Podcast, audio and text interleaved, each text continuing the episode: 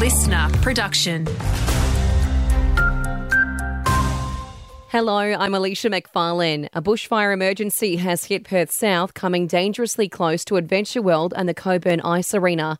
Parts of Bibra Lake are being urged to evacuate immediately as the blaze is posing a threat to lives and homes.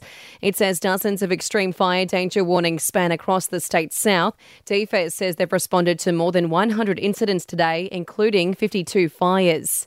Meanwhile, parts of the Kimberley are on alert for flooding. Ex tropical cyclone Lincoln is moving west across the region, dumping heavy rain before moving offshore later this week. The Weather Bureau says the system could reform into a cyclone by Friday.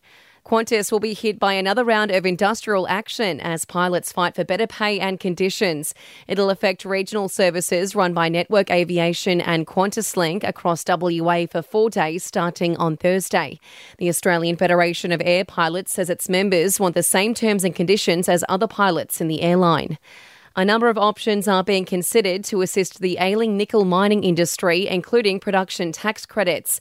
Prime Minister Anthony Albanese says his government will work closely with its state counterparts, industry, and the business sector to achieve the best outcome. Both of us want to see the nickel industry not only get through this current difficulty, but thrive into the future. We have a range of measures available, including our National Reconstruction Fund. The other options that are available to us will get proper consideration. To sport, Richmond recruiting boss Matt Clark is leading the race to become West Coast's new list manager. The Eagles are looking for someone to help them rebuild their list following the departure of Rohan O'Brien.